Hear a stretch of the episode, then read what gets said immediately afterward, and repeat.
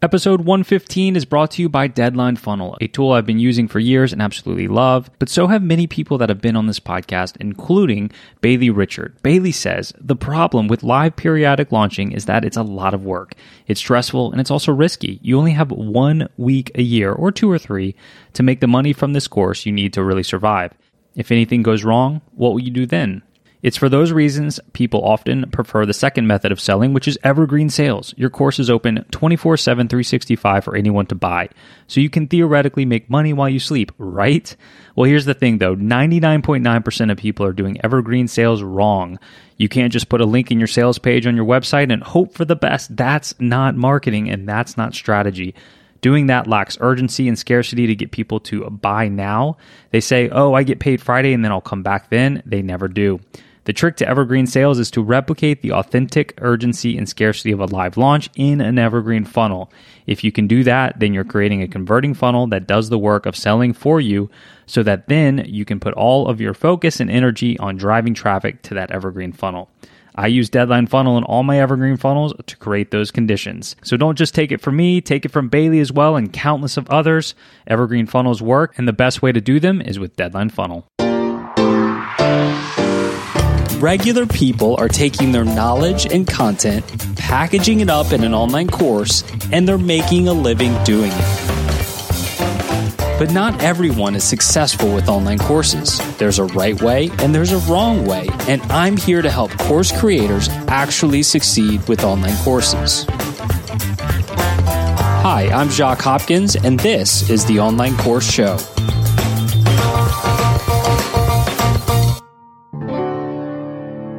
And off we go. Welcome aboard. Glad you're with us. This is the Online Course Show. I am your host, Jacques Hopkins, and here with me is our co host, David Krohse. What's up? And we are excited to dive into all things online courses with you today. David, welcome to episode 115. Thank you. How's it going? It's going well, man. I, you know, I don't know if you know this about me. I, th- I, think I mention every now and then, but I am a huge college football fan, like huge. Like not a big NFL fan. I'll do a little baseball here and there, but if there's one sport I'm big into, it's college football.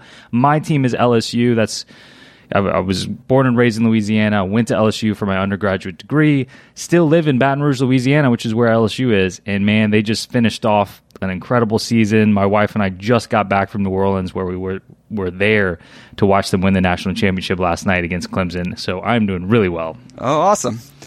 And you know nothing about college football, so I, you probably don't have. I uh, yeah, I remember you saying you liked college baseball, but I didn't know football. For me personally, like if you tell me a story of like a coach coming in and taking a team that sucks and like they turn it around in a season or two, like I will follow that story. I'll read the articles, but I don't actually watch you should look into this LSU team because there there is some of that, and, and we're not going to spend a lot of time on college football on an online course podcast, but their coach Ed Orgeron is is Cajun through and through from South Louisiana, has just had a ton of struggles, failed in a lot of places, and started to fail at LSU as well, and then everything just came together this year, and they're talking about this being one of the greatest college football teams that's ever played. Wow. And Ed Orgeron was on the verge of being fired two years ago. Oh so, my god! It's definitely shoot me the article. I, would read the article. I would. Uh, trust me, there's a lot of articles, man. You're you're just it's just not your uh, it's not your world. Anyway, let's talk more online course related things. One thing that I wanted to mention everybody on the podcast, and I think you're a little familiar with this, is I started doing like a little morning show on Friday mornings. Yeah. And speaking of college football, one of the local media guys here in town in Baton Rouge who I just really respect because he he is such a grinder. He's got a radio show from 3 to 6 p.m.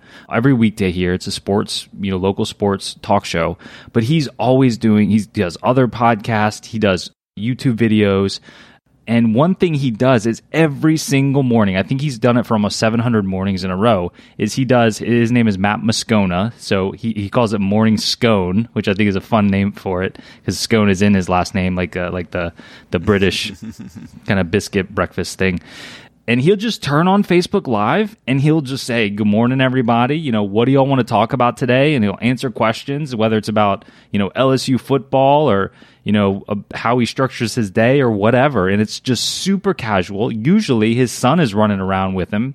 I was like, man, that, that could be fun for me to do with online courses in my audience. And I don't think I want to commit to every day, but that's just kind of the genesis of, of how I got the idea. I'm thinking, well, in 2020, let me try this. Let me try it on Friday mornings. I did the first one, it went great. It was a lot of fun. People came with just small questions. You know, people came with specific questions about their online courses.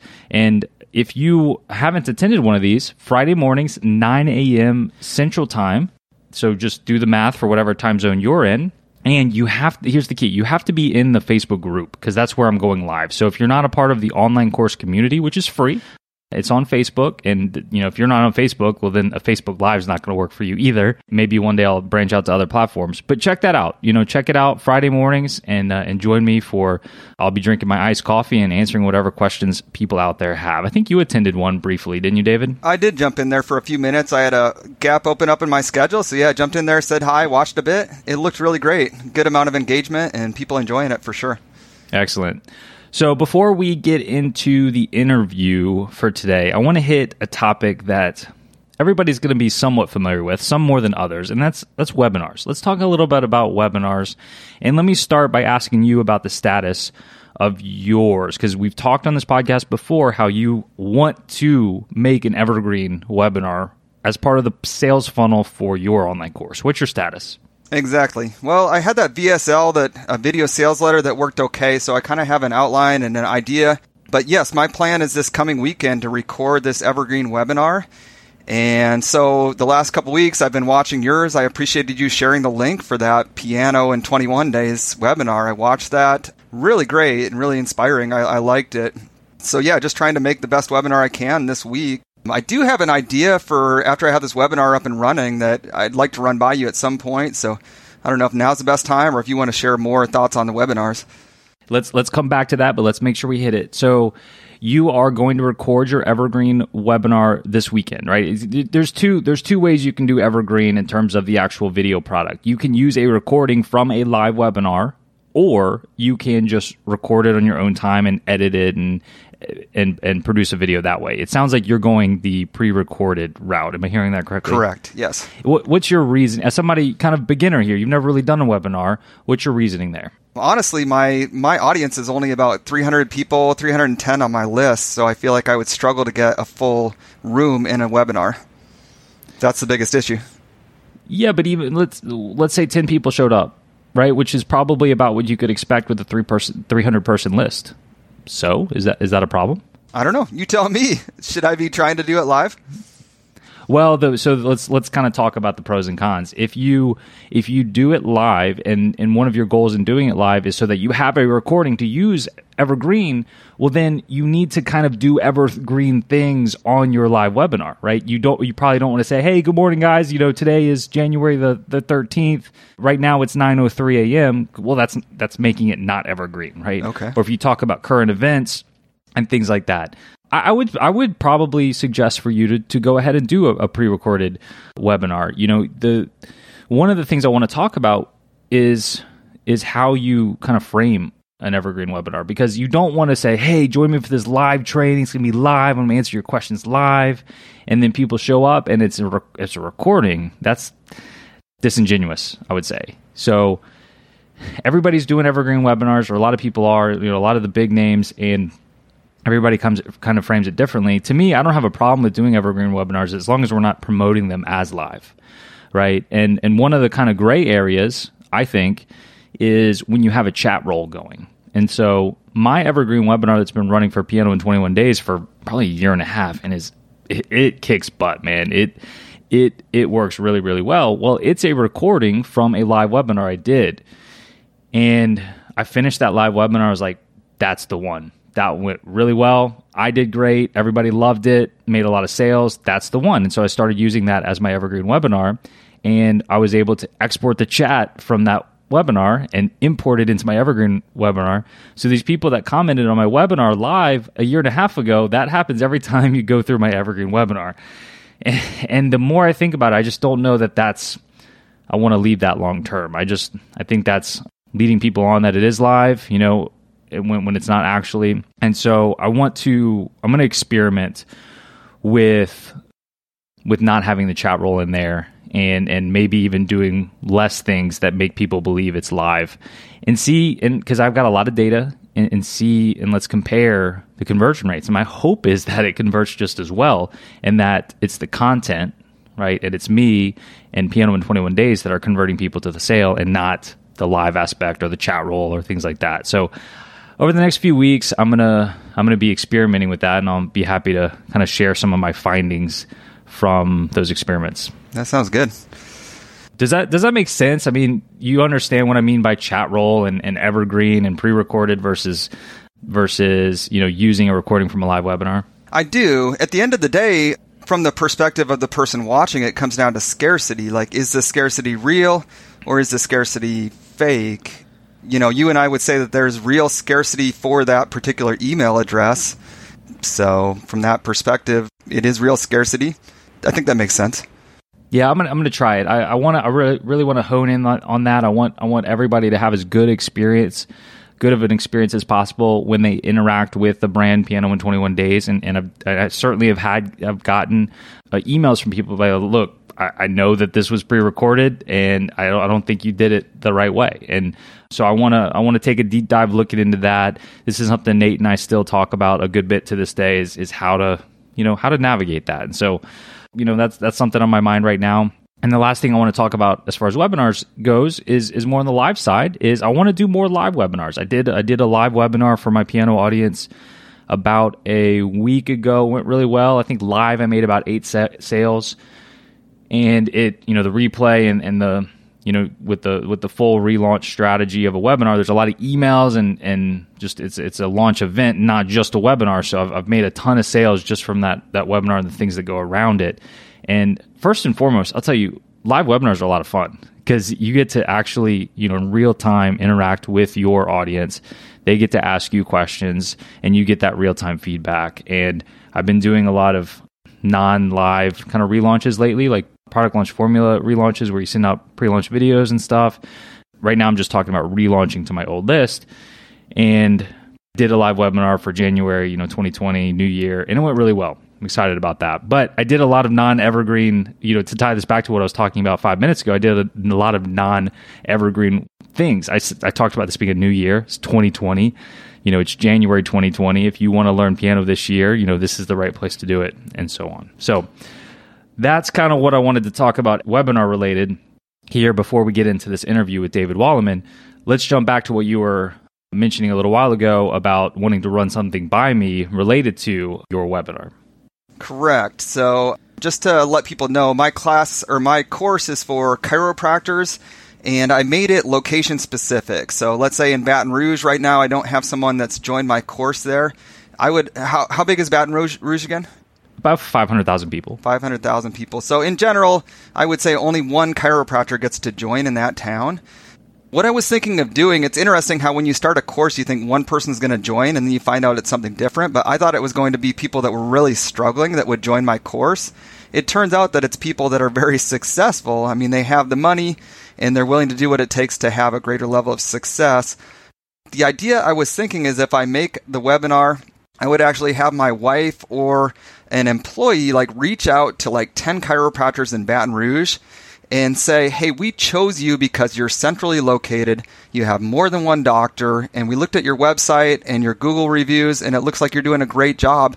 We think that you could take the system, run with it, and have like just knock it out of the park success.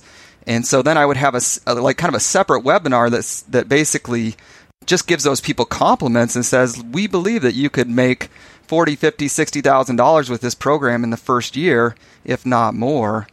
So I don't know. What do you think about going old school and actually picking up the phone and, and trying to trying to get people to like get into the webinar? Obviously, that would also create a different type of scarcity because I would be saying like we're reaching out to ten chiropractors in Baton Rouge. Only one of them gets to join. This is a really this is interesting because you're you're B two B right, business to business Whereas, you know, Piano in 21 Days is more B2C, business straight, straight to the consumer itself. So something like this, I, I don't think I could ever apply to my online course business, but it's an interesting thought for yours because you are a chiropractor. You have a course on increasing sales uh, in a chiropractic practice, you know you can help people, and so you're you're trying to figure out how to how to get in front of more chiropractors and chiropractic practices that you know you could help. All right, so this is this is kind of a, a kind of different ball game, and it makes me think back to you know when I was first quitting my job a few years ago. I thought I thought I was going to make it as a digital marketing consultant, right? I thought that's how I was going to do really well. Fortunately, Piano in 21 Days really took off. I vastly increased my knowledge of, of online courses, and now my niche is kind of piano and online courses. But back then, one of the biggest strategies, you know, people would talk about just as far as digital marketing, getting clients, was this concept of lumpy mail. Have you heard of that? No, I haven't. So I would I would suggest you look into it and consider doing what you're saying, but maybe instead of a phone call or because that's cold calling is what that is, or or a cold email, you try this this concept of lumpy mail, which is which is a package that in some way is is lumpy. It's not just a standard envelope, right? So one of just to give you an example, of one thing people would recommend is you could buy these little trash cans, probably four inches tall, you know, about three three inches in diameter and and maybe have like a, a fake you know twenty dollar bill hanging out of it, and you have a note in there and said, "Are you are you throwing money away with your marketing or something like that?" Hmm. And and then you could say, "My name is David Krohse. I help chiropractors do this. You know, I've been looking into you a little bit. I checked your and say the things you just said. Right? I've checked your Google reviews. I know you have this, this, and this. I think my system is perfect for you. Go here to learn more. It's totally free." Right? And then you can do delivery confirmation on the on the physical package. You know if they got it or not. Then you can always fo- follow up on that with a phone call or with an email, right?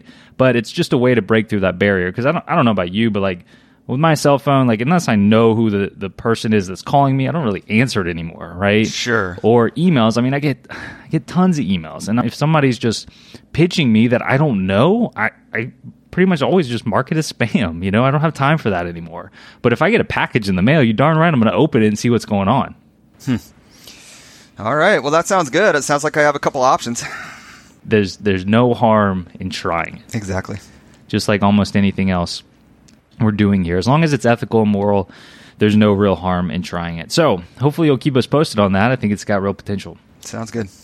Let's go ahead and move on to talking about our really focus of today's episode, and that's the interview with David Wallimann. He is a return guest. He was first with us back on episode 57. So if you want to kind of get the first interview, feel free, you know, listeners out there, go back and listen to episode 57. It's one of my favorites so far, which is why I had David come back on. I won't spoil too much. I have a lot of thoughts on this particular episode. So why don't we go ahead and play the episode, play the interview for the audience, and, and the you, David, David Krohse, eh, and, and myself will come back and talk about this interview on the other side. Does that sound good? Sounds great. All right, let's jump into the full conversation with David Wallimann right now. Well, hello, David. Welcome back to the Online Course Show. Hey, Jacques. It's good. It's great to be here. It's good to see you. It's it's been a little too long, I would say. I was going back to well, I, I'll be honest with you. Right before we got on, just now, mm-hmm. I re listened to our last episode. Yeah. I was out in the yard. I was doing a little yard work and I listened to our episode back in episode 57. Yep. That was over a year ago. And so here's here's how I want to kind of approach this. I haven't done a ton of research on you on what you've been doing in the past year. Mm-hmm. I just made notes of from the last episode and I'd love to hear what's been going on with you since we last talked and get some updates from that last episode and I got to tell you this, David.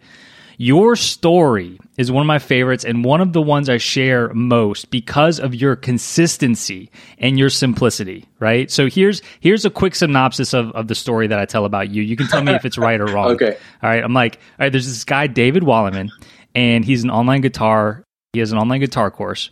And for the past 10 years, he has put out three videos on YouTube per week for the past 10 years. And that's basically his only traffic source. And and then the guy, you know, he makes tens of thousands of dollars per month selling his online guitar course. And that tra- one traffic source is his YouTube channel. And my, my point is, hey, don't just make an online course and then hope you get traffic or start buying ads. Like, let's build an audience. Let's pick a platform like YouTube and start putting out content consistently. Is that a fair assessment of what you've done? Yes, but when you say it, it sounds like the guy's nuts. Why would he do that? That's a lot of a lot of work. And I'm glad you brought this up because there is I'm sure we're gonna we're gonna talk about the situation now because what you say has there's a flip side to it. And we're I'm sure we'll we'll talk about it in a second. Well, I'll, I'll leave it at that for now. Well, I know I know I've simplified the story certainly, but I think that consistent content is one thing that people like to skip or, or get lazy on. They'll do they'll do some videos and then take a break and and whatnot. And last time I was just so impressed by the sheer quantity of videos on your channel and how that's basically the one the one traffic source you were getting and making a very good living doing what you love. All right, so you mentioned the flip side or the downside to uh, to all this. What what is that? So the downside is that after doing something for so long, you get in a in a habit and you stop asking yourself, is this really necessary? Am I doing this out of habit or am I doing it because it's really working? And also something that may have worked in in the first few months of a business might not be relevant anymore. And so all those things led me to to wake up one day and realize that I can't do it anymore. I cannot do another video. I'm going to throw up if I do another one. I'm thrilled it happened because today things are quite different, much better. But that's the flip side. The flip side is that it's easy to overwork and it's easy to do things out of habit and just kind of get into this mentality that I, I I tried to escape for so long. Be, becoming an entrepreneur was to really escape you know the eight to five type of job where you're doing things just for the paycheck but i was back into that space i had done like three videos a week for so long and so that happened in september i think that led me to asking myself the important questions that we should all ask ourselves are three videos per week really necessary what happens if i stopped completely or maybe they are necessary and maybe I need to double up on that. Or, you know, is one enough? Like all those questions. I the, so the first question that I asked myself was, can I stop doing videos? And it is very, very difficult to to put that into action, but I knew that I had to because I knew that if I continued doing three videos a week, well, first of all, I couldn't physically do it. And I just I just had to try it. So I tried. I stopped making videos for a few weeks just enough to see the stats, the sales, the analytics of the videos, and, and all of that stuff. Turns out that making videos is an important part of my business. So going to zero was not a good option, but I, I tried different things. And today I realized that three videos was overkill and two videos seems to be the sweet spot for me. So that is the first realization. So I went from doing three videos a week to two, which you know, one third of my work was basically eliminated just like that. Along with that realization that I didn't have to do the things that I had been doing for 10 years, I started to ask myself if there are other things that I could cut back and, and just really taking a hard look at, at everything that I, that I was doing. I realized that one of the big frustrations that I had when it came to making videos was not really having a plan because I was such in a habit of making the same kind of videos over and over, the same topics over and over, that oftentimes I would show up in the studio, hit record on the cameras, and just free form the videos and without really having any any plan at all. And so I, I started organizing the content very simply, but what I did was to look at the analytics of the videos and I looked at the videos that worked. And along with that, I, I surveyed my my list, asking them something along the lines of what is you know what what do you really struggle with on on your guitar journey. And i came up with four topics. There were four topics recurring topics that people always struggled with. Is, is that maybe i'm going too far with with this. I, I, hope this is okay. No this is perfect. Okay, okay good. So i created a, spread, a spreadsheet with four different different sheets corresponding to the four types of things that my audience was struggling with. And then under each of these sheets, I would just list topics in form of a title, a video, a, a title of a video. And so now, and that that really took about, you know, maybe a couple afternoons, just a bunch of different topics. And so now I have a year planned of two videos a week ahead that I need to film still, but the topics are all laid out. And all I need to do now is get to the studio, sit down, pick, you know, three, four titles and just record and just record on those topics. And it, it's very, very freeing because I don't have to have this weird anxiety on what am I going to teach today? What am I going to say? I know that these topics are relevant. With each of these topics, I have a, a lead magnet that will go specifically for that video. I mean, everything is prepped now, and it's way easier than than before. So about a year ago, when we first talked, I was I was really kind of like in the grind of things, doing three videos a week, trying to keep up. Things are way easier now, basically. Man, that's that's that's very interesting. I'm not sure what which part to attack first. So, I mean, I think uh, burnout is obviously a very real thing, especially when you're you're doing as much as you're doing. And I remember specifically asking you last time because I was so impressed by the, the sheer quantity. It's like how do you how do you still have new topics to teach about? And so, you know, now you have I think a better answer for that, and that you've basically planned out the next year of videos. So you you got you got seriously burned out and you decided to just stop for a second, just take a step back and stop. Yeah. And you said that wasn't a good idea. And I'm surprised to hear that, David. I'm surprised that all of this these videos you've been putting out there weren't good enough to sustain you for this period of time while you're figuring things out. What what, what wasn't working when you stopped? I just didn't get enough people into my my email system basically. And without that, the sales kind of drop a little bit. It's not, you know, I I always thought that YouTube videos, they, I mean, they do live forever on YouTube, but in order for YouTube to do its thing and promote your channel, it kind of needs to see a regular activity on the platform. And I think that's what happened. My, you know, YouTube was kind of, it didn't really share my content as much as it, it does now because I, it just saw a drop basically in activity in the platform. So that's kind of the flip side of, of YouTube. People might think that, oh, I'm going to make a video and it's going to be there forever. Yes, but you still need to kind of like put, you know, fuel to the fire, to the YouTube fire so that it, it continues to push your content a little bit.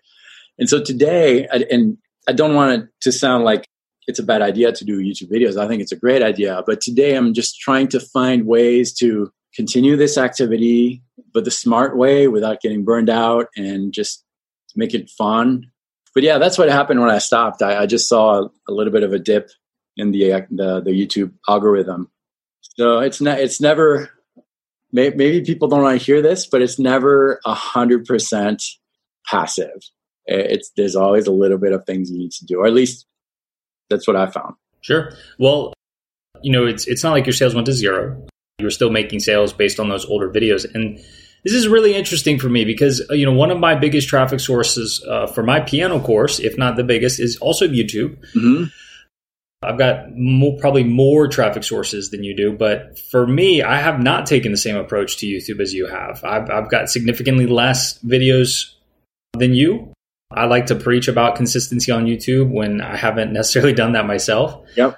Fortunately for me, I've got a couple of videos, almost three now, that have over a million views each. Nice. Yeah. So, do you think maybe that's the reason that I've gotten away with not consistently putting videos out there and it's still being a very good traffic source for me? Yeah, it's it's very possible. I I don't know what the algorithm really wants. Who knows? It changes all the time. But I would I would imagine that with so many views, that video is kind of like a staple in its own regards and mm-hmm. YouTube is probably pushing it. And then it depends on on so many things like piano players versus guitar players. I, I don't know. Maybe your niche is a little i, I have no idea. There's so many factors. Who knows? Well you know the, the youtube and google they don't let you know how their algorithm works. So we just have to try things and see what works. So you know, for 10 years you tried one thing and it worked really well, and then you questioned it and stopped, and that didn't work as well. And so now you're back on a new plan that seems to be working for you. Yeah. For me, for me, what I've done has worked, but it's what you're saying right now has me questioning like how much better could I be doing if I put out, you know, two videos a week or something, if what you're saying is true. Yeah, yeah, that's true. So it sounds like the two big changes you made in terms of your YouTube strategy has been shifting from three videos a week to two videos a week and just having a better plan for those videos, better future plan. Yep. Yes. Now, considering what you've been going through, this burnout and all that, would your with with this new experience, has your recommendation for somebody just getting started with a YouTube channel or wanting to start an online course has that changed in the past year? No, I still think it's an awesome idea to put something out there, whether it's YouTube or something else, and an online course is like it's awesome. It, it's it's the best thing in the world, I think, for me. I just think that just approach it with a little bit of wisdom. Don't don't feel that you always have to out just just beat your neighbor. That's another aspect, really. You know, I, I wasn't completely not that I wasn't truthful, but I forgot a big part of my burnout. The big part was the analytics and the numbers. So I was very, very caught up in numbers. Like I would check my YouTube analytics six, seven times a day. Anytime I made a sale uh, on a course, I would get an email from that sale. So I'd constantly check my email. Those numbers were really contributing to my to my fall because if you have a good month, that month becomes the reference and you want to beat that month. And it doesn't work like that. And, you know, with success, success is great. Financial success is awesome, but it, but there's also a flip side to that. That could kind of get to your head a little bit sometimes. It was getting to my head. And, and that was a bad thing. I was really in a bad space because I always wanted more, more, more, more, more, more views, more money, more you know, all those things. Hopefully, I'm not. I, hopefully it's okay to talk about this. I don't want to appear like, uh, oh, David's such a greedy person. Always more. No, I'm not like that anymore. But sorry, I'm kind of losing my train of thought here. Well, let me. I love that you said this, David, because I have a similar story from from about a year ago. I mean, you can tell me if if you think it's kind of a similar mm-hmm. train of thought, but January of 2019, I had the best month I have had financially and, and ba- basically let's just say core piano course sales. Most course sales revenue from that exceeded $50000 in piano course sales for a month for the first time. Late in 2018 i had tweaked some things made some changes that i was excited about. And so i was like it worked. January is awesome. Yep. so in my mind i'm thinking this is the new normal if not more. Yeah. Right? Yes. And as it turns out January 2019 is still my highest month ever, right? Nothing nothing has been as high as that. And so I kind of reset my expectations based on that. And I don't think that's a very mature approach to take with what we're doing. In fact, you know, I'm a big proponent of the book Profit First by Mike Michalowicz. I don't know if you've, familiar with it but he he even warned me about that. I've read that book multiple times, and he's even he even warns you in that book. He says, you know, you as as business owners and entrepreneurs, there's going to be ups and downs in in everything, and when when there's ups, you cannot assume that that's the new normal. And the same goes for when when there's downs. And so he he likes more for you to look at like the past 12 months and figure out what kind of an average is, um, and not just assume that what's happening right now is the new normal. And I wish I would have taken that advice back then. And, and there was nothing devastating that happened or anything, but it was just my expectations. Right.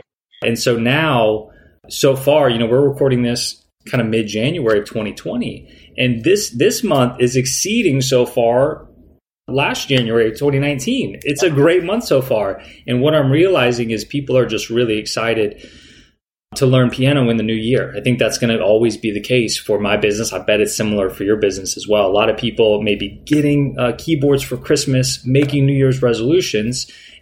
So, fortunately, I'm set up this year to not have the expectation of it being the new normal. But this is the this is maybe more normal for January. And February is going to be good, but not as good. March is going to go a little down, and and I've learned that kind of August is my worst month, and there's there's a curve to it. It's not it's not steady. So I felt like that kind of went along with what you were just saying. It does, yeah. So I think back to would I still encourage people to come up with an online course, do YouTube videos or, or Twitter or whatever it is? Yes, but just with the understanding that, like you said, there, there are going to be ups and downs.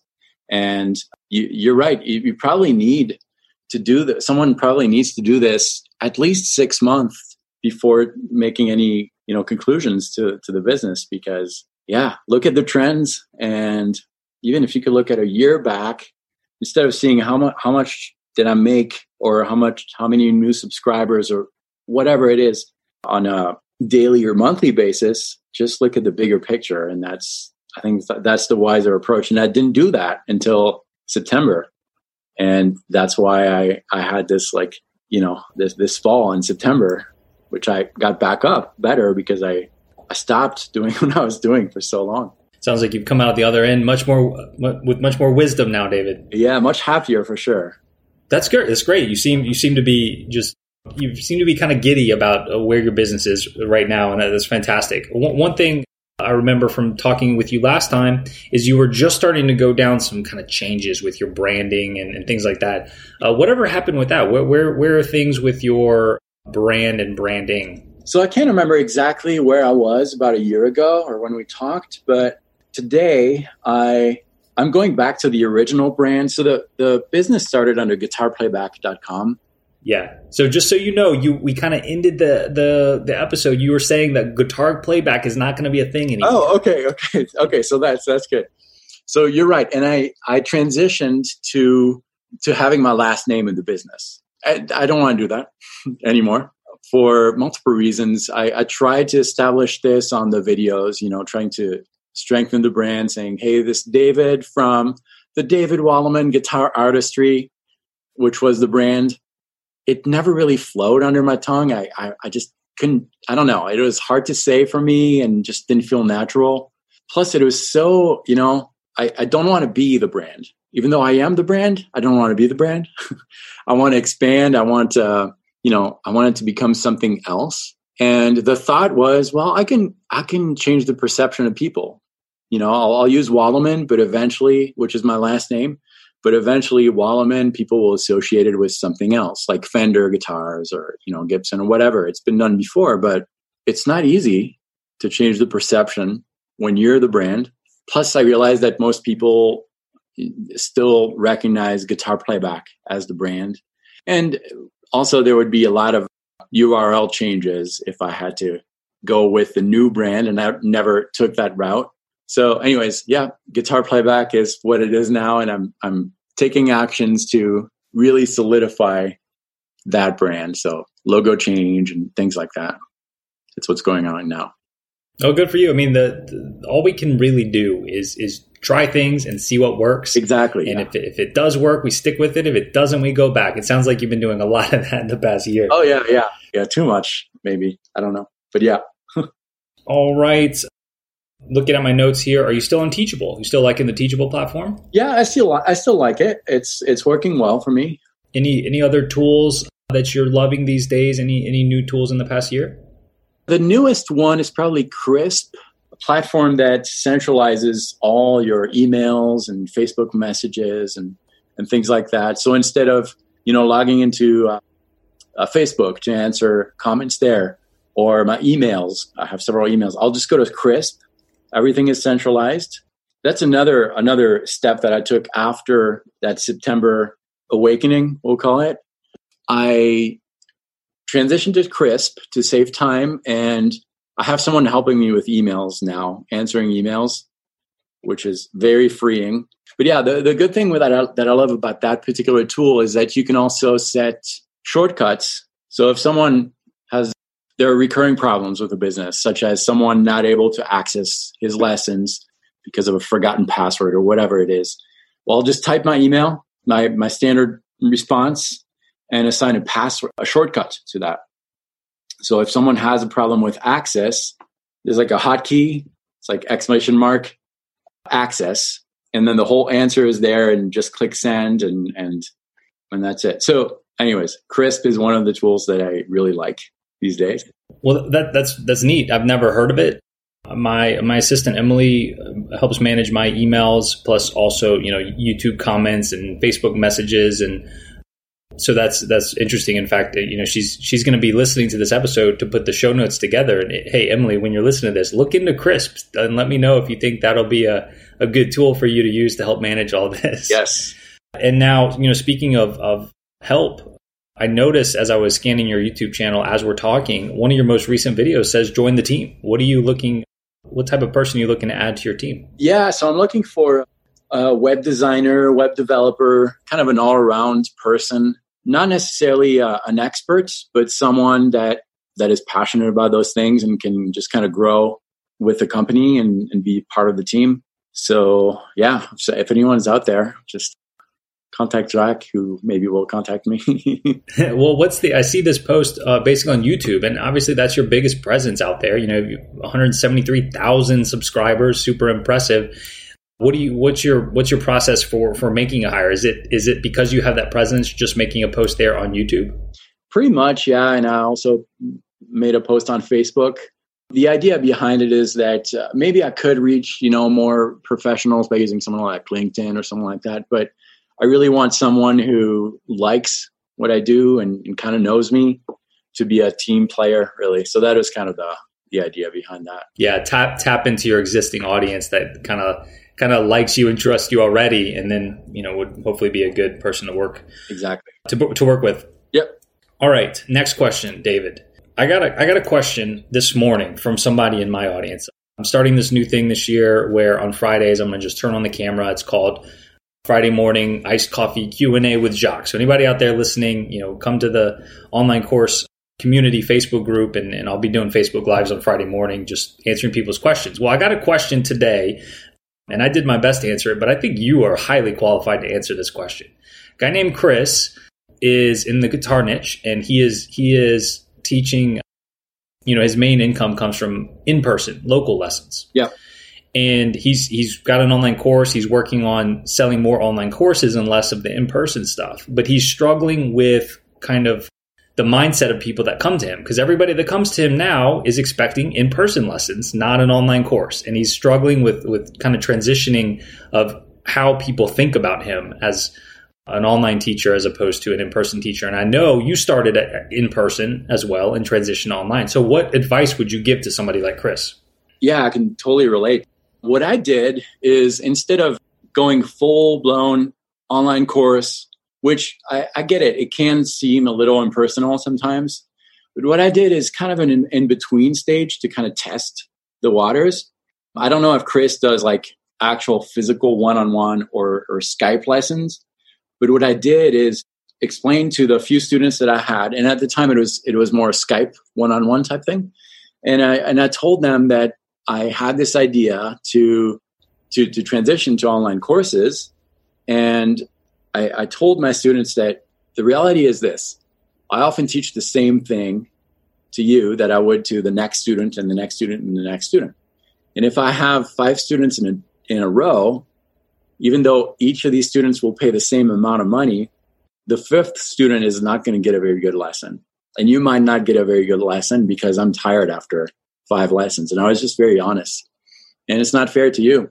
And I'm I'm teaching, you know, the same concepts to a group of you guys.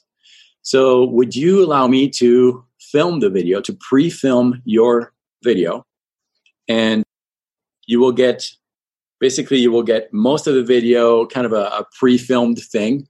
And then I I changed the intro. I would give a little personal thing. Like, hey Jacques, this is your lesson at the end of this, work on these things, and here we go. So it is kind of like an in between thing. And, and people were, and, and also offered this at a, a cheaper rate than the one on one thing. What that allowed me to do was to build my first course, basically, made of all these semi individual lessons or personalized, you know, videos. So students would get a cheaper rate. I had my first course done, and then I started to promote that first course online. But that's what I'd advise Chris to try maybe try to film those videos, personalize them a little bit, and just test it that way. You don't have to go full 100% in, but yeah, and start to get some some existing students maybe transitioning over to more online. Mm-hmm. I'm pretty sure that his the students he's got now are, are physical in person, not just one on one Skype. Yep. Yeah. All right, cool. I appreciate that, uh, and hopefully Chris appreciates the personal response there from you. Next question, David. there's a, there's a lot of people in the music niche that listen to this podcast, you know, because they, I guess they resonate with my message of having a successful online piano course. Yep. So we're both in the music niche. I'm curious, how do you handle music licensing? Because uh, a lot of other niches don't have to deal with this in terms of wanting to teach copywritten music. How do you handle it in your courses? Oh man, for for me it's simple. I just don't teach any songs. I just do improvisation. So scales theory and all that stuff. So I don't really deal with that problem because I don't give any examples or anything like that. I mean, the examples are my licks basically. So well, so like if I'm if I, I don't know how to play guitar, but if I wanted to learn how to play guitar, mm-hmm. to me, playing guitar is playing songs. So how could I take a course that doesn't actually teach me songs? Well, you you would go see another teacher probably. no, so so that was a choice from the beginning. I I don't teach beginners. So the people who come to me are intermediate to advanced. They've been playing for, you know, five plus years, and they're interested in something very particular. They're interested in the theory and improvisation. So I don't do beginners. So that's kind of how I deal with the problem. I'd love to know if you if you know how to deal with those licensing issues. That'd be really interesting. Yeah, I might have to do I might have to do a, like a future episode on that for sure and it is certainly complicated. I'm just cur- I was just curious about it, but that's interesting that you're you're more of an intermediate to advanced guitar teacher, so I could understand why you would be teach have to teach less actual songs and more I guess just random things to to help improve somebody that's already pretty good at the guitar. Yeah, yeah. What's coming up next, David? What's what's going on in your world for 2020? I'm going to keep working on streamlining the business, eliminating things, my real goal is to free my time from some of the things that someone else could do because that'll help allow me to focus on other things. And then plus, you know, if I can bless other people by giving them a job, that's awesome. I'd rather do that than than having to painfully do it myself. But I, I would love to, you know, I'd love to get into coaching, maybe like business coaching and share some of the things that I've learned I would love to. I love to do a podcast too. I've always wanted to do maybe a video podcast type of thing, uh, based on guitar. Where I don't know. I kind of picture a kind of a late night show that you would see on on on TV, but in a podcast video form. I'm not quite sure yet, but I just want to explore other things like that that that sound fun to me. So we'll see. But right now, just kind of like taking time to breathe with the two video weekly thing, which is manageable and just enjoying my kids growing up and just kind of taking it easy, really. Well, look, it's been a pleasure catching up again. Glad to hear things are going well for you at this moment in time. To wrap this up, just let us know if there's anything else you want to share with the audience and uh, remind us where we can find your stuff online. Yeah, so the best place is my YouTube channel, youtube.com slash Wallimann. That's two L's, two N's. And thanks for listening, everyone. Good luck with everything. You can do it. If, if I've done it, you can do it. Thanks, man. Take care. And that's a wrap on the conversation with David Wallimann. David Krohse, welcome back. Thanks. All right, man. So for me, the conversation started a little touch and go. All right, because I told I told him like, "Hey, I, your one of, your stories is one of my favorite," and it really is. Like I tell his story all the time when I want people to not be so lazy with with creating free content, getting on a platform like YouTube, making that content and putting it out. And he's like, yeah, man, I just got so burnt out, like I had to stop, right? But I yeah. think you know, there's there's a lot of takeaways I have from that. So let me let me kind of start here. I think that it's important to always be auditing and maybe even questioning your processes and the way you do things because as it turns out like what he said is he didn't need to just quit his 3 videos a day. He feels like, you know, 2 videos is better, but I think even more importantly scheduling it out, and planning them better, right? Because if you if you keep going into your office without a plan and you have you know you have to create these three videos, you don't even have a plan, you don't even know what your topic is, like that's that's stressful for me. But if you can if you can separate that planning process from the actual recording process, then that works a lot better. But at a higher level, what he did was he audited how he was doing things and figured out the weak links and made it even better. So the last thing I want is somebody to listen to this episode and and and not create content, not put videos on YouTube because of what David's saying. No, David's still go look at David's go look at David's YouTube channel. I did this, right? He he said he stopped he might have stopped for a week because he has still been putting videos out there. Like there's there's almost no gap in there, right? So that's kind of the the big the big takeaway for me. And really, you know, none of this is ever going to be perfect. It's always going to be a work in progress. You know, I I love striving for perfection, and that's one of my weaknesses is because sometimes I don't get things out there because I'm trying to make it perfect. But first and foremost, that's what I wanted to say is is let's let's look at this as a positive and not a negative. What do you think about that? I think that's exactly right. I mean, I think this is a really good one to hear. I mean, people are at all different phases in this, and there's probably more of us listening, myself included, that we're like, oh man, there's this dream of just having the course and, you know, the idea of just effort free income. And it was good to hear that, you know, there's, there's always going to be struggles. Grass is greener, but, you know, we always have, have kind of battles to face. One thing I do want to ask you, Jacques, I mean, multiple times you've said that you're an engineer or you were an engineer and like you've never actually said what the company you worked for made. And then the other thing, like, I mean, I've been curious for a while, like, if you would be willing to tell the story of like when you quit your job, because obviously there was a quitting point, but like, what's the actual story of that transition point? Like, like at the time, did you like your boss, or did you actually like just were tempted to go in and like flick the guy off as you walked out the door? What what did you actually do? What did you make? So my, my official title and what we did was it was called an automation engineer. So where I live here on the Gulf Coast, there's a lot of refineries, plants, chemical plants, all that, and they have these these processes, you know, these these systems that make make this stuff right. And what we would do is we'd go in and automate these processes. So we would go program these these devices called PLCs and DCSs to you know let's let's take a really simple uh, example. You know you could have this pipe right and have a, a, pressure transmitter wired into our you know our device. And also let's say there's a valve on the pipe. Well you can say we can write a little program that says if the pressure gets too high close this valve. Super simple example but that's basically what we did. I worked at that same company really the only company i worked for for about eight years. Half of that i was kind of engineer programmer guy. The other half i became more of a project manager. I got my mba and switched over to the business side. Had the exact same boss the entire time. Absolutely loved him. Phenomenal boss, which you know was is what made it harder to quit because I built up relationships with people. I didn't hate my job, right? It was a, it was a pretty good fit for me, but I just knew knew that I wanted something different, like I'm doing now, right? I'm doing mm-hmm. my own thing, like I'm calling the shots, and it's in more of a niche and, and a market that I'm I'm interested in and passionate about, and so I basically gave them like a year notice. I'm like, look, you know, I've got these side projects. They're starting to take off a little bit. Like, I'm just letting you know my days here are numbered.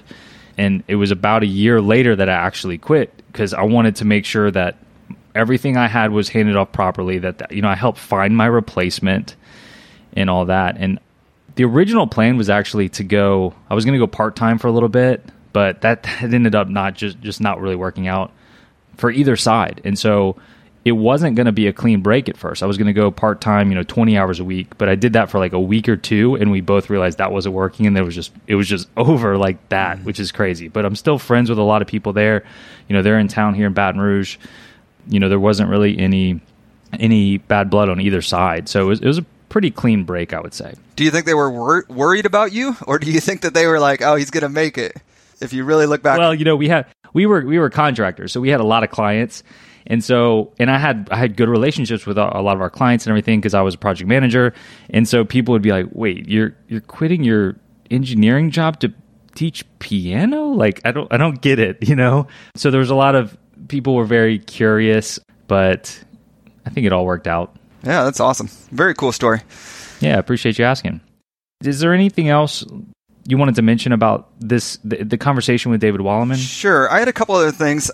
YouTube, it was interesting how he said YouTube wants the steady content. And I was just thinking, like, you know, YouTube, they want to be able to send out the notifications and email to subscribers. I mean, they know if, if like David Wallimann puts out a video and all those notifications go out, then those people are going to come to the platform and they're going to hang around for on average 20 minutes. And so that was just kind of interesting for me to say, like, you know, no matter what platform you're on, you want to ask the question, like, what actually benefits that platform and make your content accordingly because that was that was an inter- interesting part of the discussion. Yeah, and for YouTube, you, and for YouTube, I like, I, you know, I think it's hard to execute on two to three videos a week. like he like he's done and it depends on on your niche and your capability as well but i like once a week i think is great if people can do a youtube video once a week i think that's phenomenal I, at the very least once a month i think is what what you need to do and, and be consistent with it mm-hmm. the other thing i just appreciated both you and david just sharing stories about like up and down months and like just business is a roller coaster because I've experienced that so much throughout my chiropractic career. Like I always thought I was going to go exponential, and yeah, I'd have a great month and be like, I'm on my way, like, and then things would kind of tumble back down, and it was easy to get down. Like I would say that when you have one of those down months, you have to be careful who you talk to, because I remember probably three years into practice, like everybody knows in chiropractic, like December and January are going to be slow because of the holidays and then all the deductibles resetting. And so historically, in the first three years, I would do this big mailing to all the people that were on my list to try to actually like counteract that. By that third or fourth year, I was like, oh, I think I have enough momentum where I don't have to mess with this big mailing. And like, I had a super slow month. And so I end up calling my mom and I'm on the phone with her. I was probably driving somewhere to buy some hot tamales because that's like my bad day food.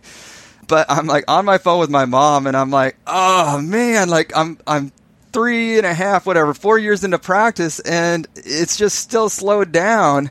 And my mom was just like giving me all these reasons. She's like, "Oh, it's all right. Like people are just busy." And and I was like, "Mom, I'm like, you need to like I'm like, I, you need to like just tell me like get my head out of my butt and like figure out how to make March the biggest month ever. You know, like yeah, be careful who you call when things slow down. one of one of my favorite quotes.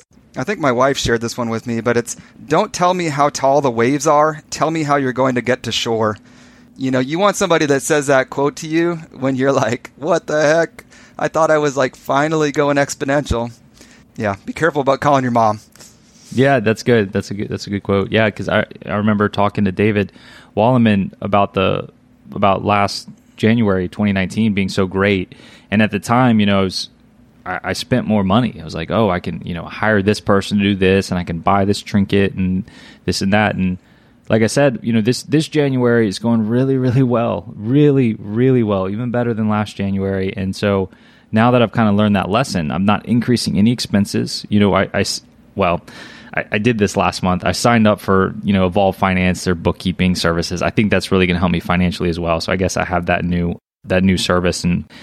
If anybody out there is is making at least hundred thousand dollars from their course and don't have a bookkeeper, I highly recommend Evolve Finance. They are just they they are so so impressive. So check them out. I'm I'm using them now for my bookkeeping as well one of their goals for me and, and I guess for most of their clients is to have three months of, of operating expenses in the bank which is you know it's it's so simple. I don't know why I never really thought about doing that, but I think that's a phenomenal goal. So this month, you know, with the extra income that's coming in, the extra profit that's coming in, you know, I'm saving that, right? I'm not, I'm not going to spend. I'm going to put it in the bank. We're going to save it. You know, try to build up those those expenses for for a rainy day or, or future expenses. So just to give an example. All right, man. Anything else from the conversation? No, that's about it. It's just, uh, yeah, when you have those ups and downs, you got to learn from them.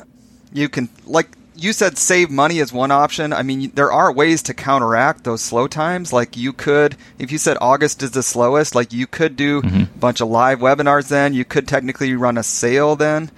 Or you could say, you know, August is going to be slow, but I know that Dave Ramsey sometimes says that September and October is like the second resolution season of the year. Mm-hmm. So you could say, I'm going to like, I'm going to spend July and August building up September and October. So yeah, just trying to learn from those roller coasters. Yeah, I love it. Well, David, this has been I think this was a great a great episode. A lot of good conversations between me and you and then of course I enjoyed very much getting back together with David Wallimann as well. So Thanks for joining me here, and thank you everybody out there for listening to another episode of the Online Course Show. For all the notes and links from today's episode, you can find the show notes by going to the onlinecourseguy.com slash 115. And I want to remind everybody again to check out the Facebook Live that I'm doing every Friday morning. That's 9 a.m. Central Time. So that'll be 10 a.m.